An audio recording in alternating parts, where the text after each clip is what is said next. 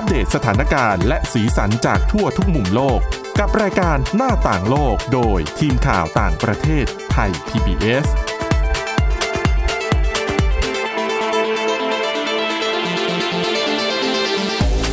สวัสดีค่ะ ต้อนรับคุณผู้ฟังเข้าสู่รายการหน้าต่างโลกนะคะ มาอัปเดตเรื่องราวสถานการณ์สีสันต่างๆ จากทั่วทุกมุมโลกกับทีมข่าวต่างประเทศไทย PBS เช่นเคยนะคะ ติดตามฟังกันได้ทุกที่ทุกเวลาเลยค่ะ ผ่านทางพอดแคสต์ ค้นหาคำว่าหน้าต่างโลก หรือว่าไปที่เว็บไซต์ www.thaipbspodcast.com นะคะ วันนี้อยู่กันกับคุณเสาวลักษณ์จากวิวัฒนากุล และดิฉันวินิฐาจิตกรีค่ะ สวัสดีค่ะ เรื่องราวในวันนี้เรายังจะคงเกาะติดเรื่องของยูเครนอีกเช่นเคย เพียงแต่ว่าเราจะไม่ได้มารายงานสถานการณ์ในพื้นที่เหมือนที่เคยเคยแล้ว เพราะว่าแหมดู ภัยคุกคามต่างๆ ที่ค่ะรายล้อมอยู่มันก็เริ่มมีประเด็นที่น่าหวาดวิตกมากขึ้นอย่างเช่น เรื่องของการใช้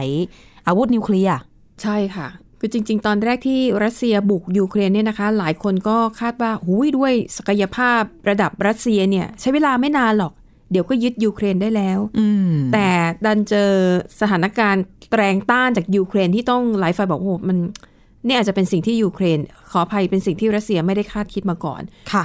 ผ่านไปแล้วสองเดือน ก็ยังยึดกรุงเคียฟไม่ได้นะคะแล้วก็ต้องรัสเซียต้องปรับยุทธศาสตร์การรบทำให้หลายฝ่ายค่ะ มองว่าเอ๊ะ หรือว่ารัสเซียอาจจะรู้สึกว่ามันจะต้องใช้ไม้ไม้เรียกว่าอะไรนะ ไม้แข็ง ไม้แข็งขั้นเด็ดขาด เพื่อจะแบบเผด็จศึกยูเครนให้ได้อย่างเบ็ดเสร็จเสียทีไม่ใช่หนึ่งไม้แข็งธรรมดาด้วย ใช่นะคะนั่นก็คือการใช้อาวุธนิวเคลียร์อืม ก็มีมีพูดกันมาก แล้วก็ทางฝั่งรัสเซียก็ส่งสัญญาณมาแล้วหลายครั้งค่ะครั้งแรกเนี่ยคุณผู้ฟังน่าจะจำได้ ปูตินเนี่ยเคยออกคำสั่ง ให้กองกำลังของรัสเซียที่ดูแลเรื่องอาวุธนิวเคลียร์เนี่ย เตรียมพร้อมให้สแตนบายอืมหนึ่งค่ะแล้วนะ และเร็วๆนี้เนี่ย รัฐมนตรีต่างประเทศของรัสเซียพูดอีกรอบค่ะบอกว่าอย่าได้ประเมินภัยคุกคามความขัดแย้งทางนิวเคลียร์ต่ำเกินไปอืม โวโลดิมีร์ เซเลนสกี้ประธานาธิบดีของยูเครนก็ออกพูดหลายครั้งพูดหลายรอบมาก ว่าทั่วโลกเนี่ยต้องระวังนะ ว่ารัสเซียอาจจะใช้อาวุธนิวเคลียร์คือหลาย ๆ อย่างปัจจัยเนี่ยมันก็เลยทำให้คนก็เริ่มกังวลว่าเอ๊ะหรือว่ามันมีความเป็นไปได้ เพราะถ้ารัสเซียเกือบจะแบบเข้าตาจนหรือว่า ยึดไม่ได้สักที เพราะว่าชาติตะวันตกก็หนุนยุทธปัจจัยมาให้ยูเครนอยู่นั่นแหละ อ่า การใช้อาวุธนิวเคลียร์อาจจะเกิดขึ้น แต่ทีนี้ถามว่าถ้าเกิดขึ้นจริงจะเป็นไปในรูปแบบไหนนะคะค่ะประเด็นนี้ค่ะสำนักข่าว BBC นะคะเขาก็เลยนำเสนอขึ้นมาว่า รัสเซียเนี่ยไม่น่าจะทำสงครามนิวเคลียร์แบบเต็มรูปแบบ คือถ้าเราคิดอะเหมือนในหนังไงก็ไปทิ้รังสเซียระเบิดลูกยิงใหญ่ ยิงขีปนาวุธตุ้มแล้วก็แบบเมืองหายไปทั้งเมือง อันนั้นคือสิ่งที่คนอาจจะคิดภาพของสงครามนิวเคลียร์แบบคิด จดจำเหตุการณ์จากสมัยนู่นที่สหรัฐไปทิ้งบอมที่ฮิโรชิมาใช่นะคะแต่ว่าดูแล้วเนี่ยคงไม่ถึงขั้นนั้น แต่คิดว่ารัสเซียจะใช้อาวุธนิวเคลียร์อาวุธนิวเคลียร์ในเชิงยุทธวิธีนะคะคำว่ายุทธวิธีเนี่ยเอ่อแปลงง่าย ๆก็คือว่ามันจะเป็นการดัดแปลงการใช้อาวุธนิวเคลียร์ในเฉพาะในสนามรบ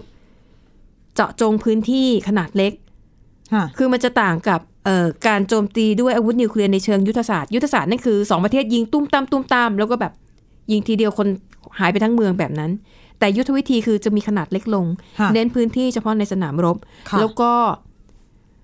ความเสียหายก็คือจะเฉพาะเจาะจงมากกว่า ไม่ได้แบบกวาดล้างให้หายไปทั้งหมดใช่นะคะ แล้วทางเนี้ยค่อนข้างจะเป็นไปได้ เพราะว่ายูเครนไม่ได้มีขีดความสามารถด้านนิวเคลียร์นะคะ คือถ้ารัสเซียยิงอาวุธนิวเคลียร์ใส่ยูเครน ไม่มีทางหรือยากมากที่ยูเครนจะตอบโต้ด้วยการยิงอาวุธนิวเคลียร์ใส่รัสเซีย อ๋อ และนี่แหละก็คือทำให้รัสเซียมั่นใจว่า ถ้าใช้อาวุธนิวเคลียร์น่าจะจบสงครามนี้ได้ เพราะยูเครนไม่มีอะ ใช่ คืนไปหมดละ แต่เพื่อนยูเครนน่ะอ๋อพันธมิตรทั้งหลาย ทีนี้พันธมิตรทั้งหลายเนี่ยจะเอายังไง ถ้าถึงวันนั้นเกิดขึ้นจริงไม่ได้สิ สมมติสมมติ สมมติรัสเซียยิงยูเครนด้วยนิวเคลียร์ค่ะแล้วเพื่อนยูเครนก็คือ ใครบ้างที่มีนิวเคลียร์สหรัฐอังกฤษ ฝรั่งเศส ไปเอานิวเคลียร์ไปยิงรัสเซียบ้างอย่างเงี้ยมันก็เหมือนกับไปรบกันมันเปิดหน้า มันก็คือสงครามมันจะยกระดับกลายเป็นสงครามเต็มรูปแบบทันทีระดับโลกด้วยนะอันนี้แหละเคยเลยต้องคิดหนัก อันนี้ก็ยังเป็นสิ่งที่นักวิเคราะห์ยังมองว่า รัสเซียจะกล้าเหรอ คือถ้ารัสเซียใช้อาวุธนิวเคลียร์เหมือนกับเปิดทางเลยนะ เปิดทางให้นานาชาติอะมีความชอบธรรมที่จะใช้อาวุธนิวเคลียร์กับรัสเซียบ้างนะคะ ทีนี้ถามว่าไปดูศักยภาพ ด้านอาวุธนิวเคลียร์ของรัสเซียก็ไม่น้อยรัสเซียก็ไม่เบานะคะค่ะ มีทั้งขีปนาวุธคาลิเบอร์ อันนี้ยิงได้ทั้งจากเรือ ยิงได้ทั้งจากเรือดำน้ำโจมตีเป้าหมายบนพื้นดินและในทะเลได้ อันนี้พิสัยทำการเนี่ย1,500ถึง2,500 กิโลเมตรค่ะนะคะ แล้วก็มีขนาดย่อมลงมาหน่อยเป็นเครื่องยิงขีปนาวุธอิสกันเดอร์เอ็มค่ะ อันนี้ยิงจากภาคพื้นดินแต่ว่าเคลื่อนที่ได้นะไอ้แท่นยิงขีปนาวุธเนี่ยก็เหมือนเป็นรถใช่ แล้วก็มีพิสัยทำการเนี่ย400ถึง500 กิโลเมตรโอ้นะคะ ส่วนหัวรบนิวเคลียร์ค่ะ รัสเซียเนี่ยมีเกือบเกือบหกพันหัวรบเลยนะ เยอะที่สุดในโลกแล้วมั้งคะ ใช่ รองลงมาคือสหรัฐ สหรัฐเนี่ยมีห้าพันกว่ากว่าๆน้อยกว่ารัสเซียนิดเดียว แต่เขาบอกว่าถ้ารวมหัวรบของชาติสมาชิกเนโตฮะนะคะ ก็ไม่ต้องรวมเยอะมากก็เอาแค่อเมริกา ฝรั่งเศสอะไรเนี้ย รวมๆกันเนี่ยยังพอสู้รัสเซียได้หรอในเรื่องของจำนวนหัวรบนะคะ แต่ต้องเอามาโอเคหลายประเทศรวมกันค่ะนะคะ ทีนี้ถามว่า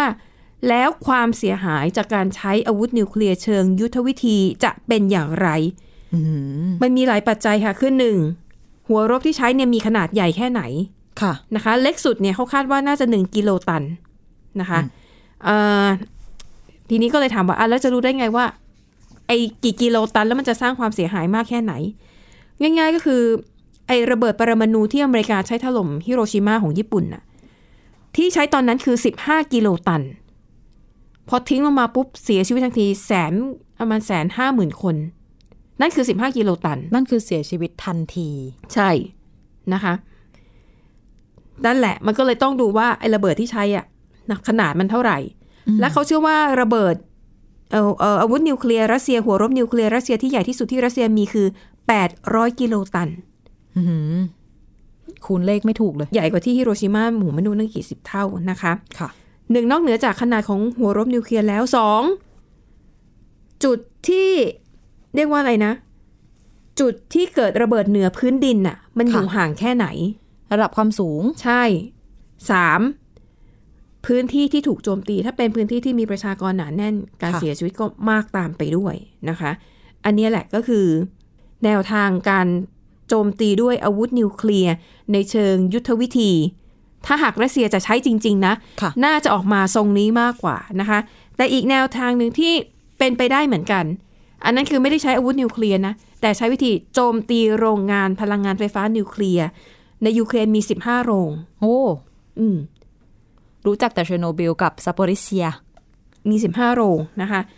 รัสเซียเนี่ยอาจจะใช้วิธีโจมตีไปที่โรงงาน เพื่อให้เตาปฏิกรณ์น่ะมันเกิดระเบิดค่ะ แล้วแน่นอนว่าสารกัมมันตภาพรังสีมันก็ต้องรั่วไหลออกมานะคะ ประเด็นนี้เนี่ยทางทบวงการพลังงานปรมาณูสากลนะคะ หรือว่า IAEA กังวลเรื่องนี้ค่ะหนึ่งอาจจะกังวลเรื่องโจมตีส่วนหนึ่ง แต่อีกส่วนหนึ่งคือเรื่องความเสียหายที่เกิดขึ้นกับโรงไฟฟ้าค่ะ ที่ก่อนหน้าเนี้ยรัสเซียเคยโจมตีมาแล้วอ๋อนะคะที่ไปยึดไปอะไร ใช่ ซึ่งล่าสุดค่ะผู้อำนวยการของ IAEA เนี่ยเดินทางนะคะลงพื้นที่ไปสำรวจที่เชอร์โนบิลแล้วค่ะ เพราะหลายฝ่ายก็กังวลเพราะเชอร์โนบิลเชอร์โนบิลเนี่ยมันเคยเกิดอุบัติเหตุอืมเตาปฏิกรณ์ระเบิด 36 ปีที่แล้วค่ะเขากลัวว่ามันจะซ้ำรอย แต่รอบนี้นะคะ ผู้อำนวยการ IAEA เนี่ยบอกว่ามันไม่ซ้ำรอยหรอก เพราะว่าเหตุการณ์ตอนนี้กับ 36 ปีก่อนแตกต่างกัน ตอนนี้ทั้ง IAEA แล้วก็หน่วยงานของยูเครนเนี่ยจับตาดูโรงงานนิวเคลียร์อย่างใกล้ชิดค่ะ อะไรเสียหายก็เข้าไปซ่อมแซม มีการซ่อมบำรุงคือมีการดูแลอย่างใกล้ชิดว่างั้นเถอะอืมเพราะตอนที่เกิดระเบิดตอนนั้นเนี่ยอยู่ในยุคอดีตสหภาพโซเวียตคือแทบไม่รู้อะไรด้วยใช่ซ้ำเป็นความลับไปซะหมดเลย การดูแลการอะไรอย่างเงี้ยมันไม่มันไม่เหมือนยุคนี้นะคะ ดังนั้นเชื่อว่า ตัวโรงงานเนี่ยมันคงจะแบบไม่เสียหายแล้วระเบิดขึ้นมาเอง แต่ถ้าถูกรัสเซียโจมตีเนี่ย อันนี้ยังยังกังวลอยู่ แล้วมันควบคุมไม่ได้ด้วยนะ สมมติสมมติถ้าเป็นการแบบใช้อาวุธนิวเคลียร์โจมตี ระเบิดกี่กิโลตันทิ้งลงมาจุดระเบิดที่ความสูงเท่าไหร่อันเนี้ย มันยังพอจะเรียกว่าดูได้ว่า ระดับความเสียหายค่ะรัศมีอะไรต่างๆ นานาเท่าไหร่ แต่ถ้าสมมติไประเบิดเตาปฏิกรณ์เราไม่รู้เลยว่า มันจะรั่วออกมาแค่ไหนสารเคมีมันยังไงสิ่งที่จะใช่ตามมา คืออย่างที่คุณสาวรักษ์บอกกรณีของแบบฮิโรชิมาหรือนางาซากิค่ะที่เสียชีวิตทันทีเนี่ยหลักแสนหลักแสน แล้แล้ววหลังจากนั้นนะหลังจากนั้นอีกที่เป็นมะเร็งที่เจ็บ แล้วก็ไม่ใช่เฉพาะคนรุ่นนั้นนะค่ะเด็กที่ เกิดเด็กที่ยังอยู่ในท้องแม่ช่วงที่คุณแม่สูดเอาสารกัมมันตภาพรังสีเข้าไปอ๋อเกิดออกมาก็มีเอฟเฟกต์เหมือนกันเขาก็อืมนะคะค่ะ แต่อย่าลืมถ้ารัสเซียใช้อาวุธนิวเคลียร์โจมตี ตัวเองเคยบอกใช่ไหมว่าที่บุกยูเครนในครั้งเนี้ยเพื่อปกป้องชาวรัสเซียที่อยู่ในยูเครนอ่ามันไม่มีอะไรรับประกันเลยนะคะ ว่าไอสารกัมมันตรังสีเนี่ย มันจะไม่ถูกกระแสลมพัดลอย ข้ามไปโซนที่คนรัสเซียอยู่ หรืออาจจะข้ามไปถึงฝั่ง ชายแดนของรัสเซียก็ได้เออก็จริงอย่างที่บอกคือมันมันควบคุมยากอะ่ะ ในว่ามันเป็นละอองกัมมันตรังสีใช่หรือว่าเป็นอะไรที่แบบไปตกค้างสมมตินะลงค่ะไปในแหล่งน้ำไหลไปตามแม่น้ำอย่างเงี้ยโอ้โหอันนั้นคือได้หมดอาจต้องปิดพื้นที่อย่างฟุกุชิมะที่เมืองฟุกุชิมะของญี่ปุ่นนี่ก็ปิดเป็นสิบสิบปีนะน่าจะใช่กว่าจะได้กลับมาฟื้นฟูพื้นที่ใช้งานได้อีกครั้งอะตอนค่ะนี้ก็เป็นส่วนหนึ่งยังเป็นเมืองร้างอยู่เนาะ ใช่ แล้วก็ผลผลิตทางการเกษตรอะไรของเมืองนั้น ก็ใช้เวลาฟื้นฟู ความเชื่อมั่นหลายปีเลยนะกว่าคนจะกล้าซื้อมากินน่ะค่ะนะคะอะนั่นก็เป็นเรื่องภัยคุกคามอีกอันหนึงนะคะที่หลายฝ่ายเริ่มมองแล้วว่ามันจะเกิดขึ้นจริงหรือไม่ กลายเป็นว่ารัสเซียจัดการยูเครนไม่ได้สักทีเนี่ยก็ไม่ใช่ไม่ได้น่ายินดีสักทีเดียวที่ยูเครนรับมือได้ใช่ปรากฏว่านำมาซึ่งอะไรที่อาจจะน่ากลัวกว่าเดิม ถูกต้องค่ะ อืมอะ คุณสวรักษ์มีอีกเรื่องหนึ่งเกี่ยวกับเรื่องของการรบอาวุธพุ่งเหมือนกักันนเหมือนเดิม ใช่นะคะ ก็เป็นผลการสำรวจนะคะ เกี่ยวกับเรื่องของงบกลาโหมทั่วโลกนะคะ อันนี้จะเป็นการสำรวจของหน่วยงานที่เขาศึกษาเรื่องการสร้างสันติภาพอะมาจากประเทศสวีเดนนะคะค่ะเขาเผยแพร่ผลการสำรวจ การใช้งบประมาณกลาโหม การใช้งบประมาณด้านการทหาร ทั่วโลกประจำปีที่แล้วก็คือปี 2021 นะคะค่ะ และพบความน่าสนใจค่ะว่าหนึ่งคือตัวเลขของงบประมาณทั้งโลกรวมกันเนี่ย มันสูงกว่า 2 ล้านล้านดอลลาร์สหรัฐอืมคือเป็นครั้งแรกที่ตัวเลขทะลุหลัก 2 ล้านล้านค่ะ แล้วก็เป็นตัวเลขที่สูงที่สุด เท่าที่เคยมีมาอีกด้วยอืมแล้วที่มันน่าเศร้าก็คือมันสะท้อนให้เห็นว่าคุณคุณวิทาต้องต้องอย่าลืมนะว่า ปี 2020 ปี 2021 เป็น 2 ปีที่ทั้งโลกเนี่ยเผชิญกับการระบาดของโควิด -19 อ๋อคืออะมันก็ช้ำอยู่แล้วอะอืมทั้งโรคระบาด ทั้งปัญหาเรื่องเศรษฐกิจค่ะปัญหาด้านสาธารณาสุข คือทุกอย่างมันถังโถมมาหมดน่ะ ค่ะ แต่ทำไมปี 2021 หลาย ๆ ประเทศถึงยังคงเพิ่มงบประมาณด้านกลาโหม คือเราจะคิดว่ามันน่าจะเป็นเวลาที่เขาต้องเอางบเนี่ยไปค่ะทำอะไร สาธารณสุขเหรอ ซื้อวัคซีน ไปอะทำโรงพยาบาลสนามไปดูแลเตรีคยมนป่วยยาหรือว่าอาจจะค่ะเป็นเรื่องของการทำงบ สนับสนุนเศรษฐกิจพัฒนาการท่องเที่ยว ท่องเที่ยวไม่ได้สิ พัฒนาไปก็ไม่มีใครมาเที่ยว เตรียมเรียกแขกกระตุ้นไงเศรษฐกิจอะไรอย่างนี้อืมช่วยเหลือคนที่ตกงาน แต่ที่ไหนได้ ที่ไหนได้ ดันกลายเป็นว่างบกลาโหมมาเพิ่มสูงขึ้นนะคะค่ะก็ ก็เลยเป็นข้อมูลที่น่าสนใจนะคะ แล้วก็หลาย ๆสำนักข่าวก็นำมาเผยแพร่นะคะ แล้วดิฉันก็เลยเข้าไปอ่าน ดูว่าเอ๊ะประเทศไทยเป็นยังไงบ้าง ปรากฏว่าไทยค่ะค่ะ ติดอันดับหนึ่งใน 40 ประเทศที่ใช้งบกลาโหมสูงที่สุดของปี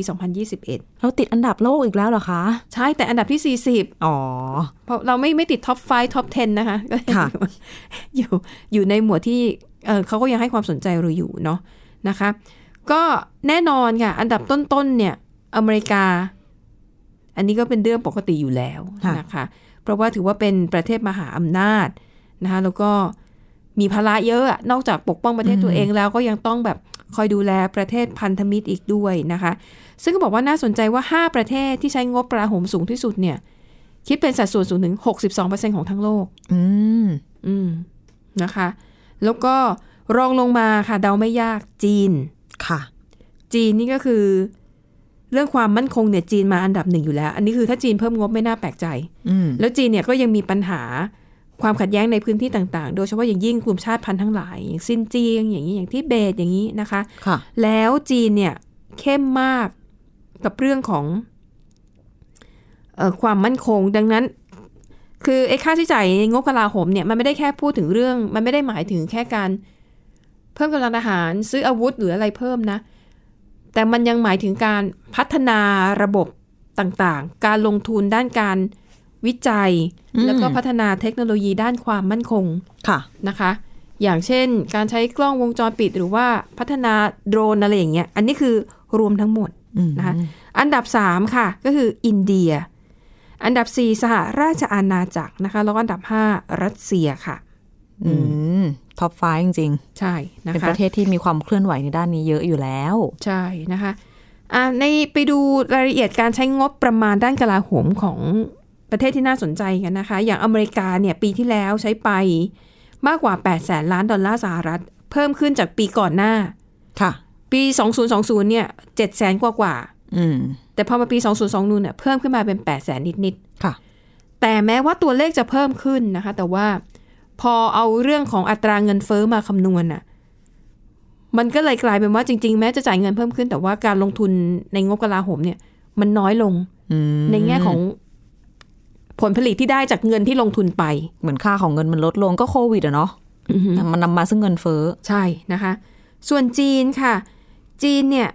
เขาเพิ่มงบกลาโหมมาต่อเนื่องกันนานถึง 27 ปี หมายถึงเพิ่มขึ้นเรื่อยๆเพิ่มเรื่ขึ้อนยเรื่อยๆเพิ่มต่อเนื่อง 27 ปีไม่มีลดเลยๆค่ะอันนี้ไม่ได้น่าแปลกใจอ่านนะคะ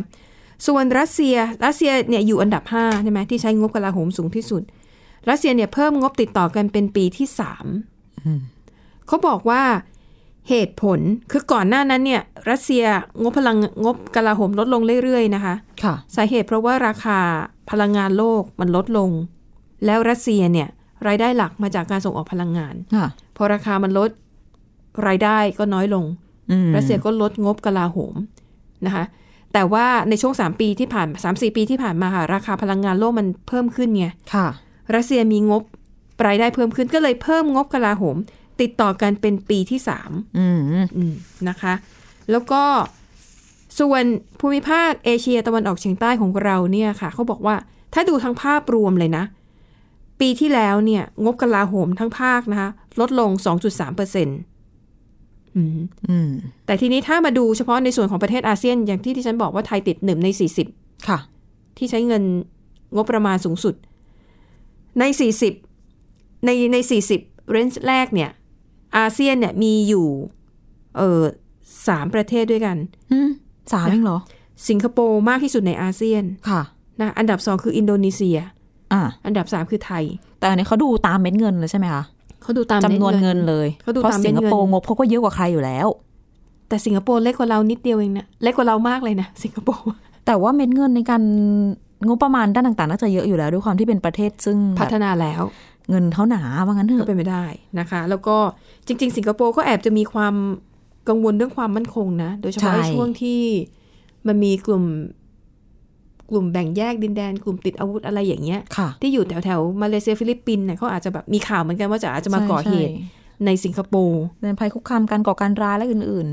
ใช่นะคะๆอินโดนีเซียเองก็เช่นกัน มีภัยคุกคามในด้านนี้มอยู่พอสมควรค่ะ แล้วก็แต่อินโดนีเซียนี่สมเหตุสมผลอยู่นะ เพราะว่าประเทศเขาใหญ่แล้วอ่าประชากรเขาเยอะ แล้วเขาจะต้องลงทุนไปกับเอ่อพวกกองเรือพวกเรือดำน้ำไงใช่เนื่องจากว่าเขาเป็นเกาะเกาะนะคะอืมส่วนไทยเนี่ยอยู่อันดับอัน ดับสุดท้ายของกลุ่มอาเซียนเลยนะแต่คะอยู่ในอันดับที่ 29 แต่ก็ไปติดท็อป 40 สังเกตว่าประเทศแรกๆอ๋อห้าขอปอระเทภัยศคุณแรผู้ฟักงจริงๆ มีหลายประเทศในอาเซียนนะติดท็อป 40อ๋อค่ะอ่าแต่ดิฉันก็เอาไปว่าท็อป3ของอาเซียนแล้วกันค่ะก็คือสิงคโปร์ อินโดนีเซียแล้วก็ไทยอืมเอ่อส่วนประเทศอื่นๆ ก็จะอยู่ท้ายๆลงไปนะคะส่วนมากประเทศที่มีงบกลาโหมเยอะๆ ก็จะต้องมีแบบเรื่องของความขัดแย้ง หรือมีอะไรที่ต้องดูแลอย่างเช่นสหรัฐ เอ่ยอะไรเอ่ยอุต สาหรัฐนี่เขาพี่ใหญ่ไง อืม ดูแลน้องๆ ต้องดูแลน้องรัสเซียนี่ก็อาจจะเป็นแนว ไม่รู้ว่าบ่มเพาะเตรียมการมาเพื่อเรื่องในปัจจุบันนี้หรือเปล่าๆแต่รัสเซียนี่คือประเทศเขากว้างใหญ่ด้วยหรือเปล่าขาก็คือจำาะเป็นต้คือกองทหารเขาก็เยอะ ต้องเยอะไงเพราะว่าอืมพื้นที่มันกว้างอะ กว้างมากๆด้วยใช่ไหมคะ แต่อย่างไทยเนี่ย อุตส่าห์ไปติดกับเขาด้วยนะคะอะและอีกประเทศหนึ่งที่มีสถิติที่น่าสนใจนั่นก็คือยูเครนค่ะนะคะ เพราะว่ายูเครนค่ะเขาย้อนกลับไปจนถึงปี 2012 จนถึงปี 2021 ก็คือประมาณ เอ่อ กี่ปีล่ะเก้า12ปีถึง21 11 ปีได้ไหมอะเก้าปี10ปี ค่ะเขาบอกในช่วง9ปี10ปีที่ผ่านมาค่ะ การใช้จ่ายงบกลาโหมของยูเครนเพิ่มขึ้นถึง142เปอร์เซ็นต์โอ้เหตุผลเพราะว่าปี2014 รัสเซียเนี่ยผนวกแคว้นไครเมียของยูเครนเข้ามาเป็นส่วนหนึ่งของรัสเซีย ค่ะ หลังจากเกิดเหตุการณ์นั้น ยูเครนก็เลยเพิ่มศักยภาพด้านกลาโหมครั้งใหญ่อืมนะคะ ก็เพิ่มมาขึ้นขึ้นมาเรื่อยๆค่ะ แล้วรายงานฉบับนี้ก็เลยมองต่อไปว่า แล้วหลังจากนี้เนี่ยแนวโน้มการใช้จ่ายงบประมาณกลาโหมจะเป็นอย่างไร ค่ะ เดาได้ไม่ยาก เพราะสงครามยูเครนรัสเซียนี่แหละ งบประมาณกลาโหม เพิ่มขึ้นอย่างแน่นอนในอนาคต โดยเฉพาะอย่างยิ่งในกลุ่มประเทศยุโรป ใช่ เพราะว่าสิ่งที่ไม่เคยเกิดมาก่อนค่ะก็เกิดแล้วอย่างหลาย ๆ เรื่องอย่างเช่นอาล่าสุดเยอรมนีให้รถถังระบบต่อต้านอากาศยานกับยูเครน ก่อนหน้านี้ก็ประกาศเพิ่มงบ ค่ะ ทั้งทั้งที่ไม่เคยเพิ่มมาเลยมั้งเนาะรู้สึกตั้งแต่ สิ้นสุดสงครามโลกครั้งที่สอง นานมาก จริง ๆ เยอรมันนี่จะไม่ค่อยอยากทำสงครามเพราะว่ามีบาดแผลในอดีตไงจะไม่ค่อยอยากจะแสดงอะไรเกี่ยวกับเรื่องกลาโหมเท่าไหร่เออเออเป็นแผลในใจเขามีแผลเยอะอยู่ใช่ไหมคะ แต่ว่าสถานการณ์ที่เกิดขึ้นก็ผลักให้เขาต้องยกเรื่องงบประมาณเนี่ย ยกระดับเพิ่มขึ้น หลายประเทศก็เหมือนกันนะเชื่อว่าดิไม่ฉัต่านงกันว่าคือพอมองจากสิ่งที่ยูเครนเจอคือเอา ตอนก่อนที่รัสเซียจะโจมตีหลายประเทศก็บอก ถ้าเกิดอะไรขึ้นกับยูเครนนะฉันก็พร้อมจะยินดีจะเข้าไปช่วยนะอืมแต่พอเกิดเหตุการณ์ขึ้นจริง ๆ เนี่ยนะคะค่ะยูเครนคงผิดหวังแหละเซเลนสกี้เนี่ยพูดอยู่บ่อยค่ะๆเป็นถ้อยคำที่มักจะตัดพ้อนะค่ะ ผิดหวังเอยอะไรเอยจนกระทั่งแรกๆ บอกว่าผิดหวังแรกค่ะๆขอความเรียกร้องขอความช่วยเหลือหลังค่ะๆบอกว่า รู้แล้วว่าไม่ได้ความช่วยเหลือหรอก อืมแต่จริงๆเขาช่วยในแง่ของเงินก็ช่วยเข้าที่เขาช่วยได้ไงแต่สิ่งที่ยูเครนอยากได้คือส่งคุณส่งทหารเข้ามาสิ คุณส่งเครื่องบินลบเข้ามาสิ คุณส่งรถถังเข้ามาช่วยเรา คุณส่งเรือขึ้นมาเรือพิฆาตมาช่วยเราสิอะแต่สิ่งเหล่านั้นเนี่ยไม่เกิดณตอนนี้มันยังไม่เกิด จริง ๆ ถ้ามันเกิดขึ้นมามันก็น่ากลัวเหมือนก็กันใหนะญ่อะมันมันก็แบบมันก็จะบานปลายสงครามมันก็จะลุกลามออกไป ก็ทุกฝ่ายก็มีเหตุผลนะคะ ขนาดแค่ตอนนี้รัสเซียยังพูดเลยว่า ตะวันตกนี่ส่งอาวุธมา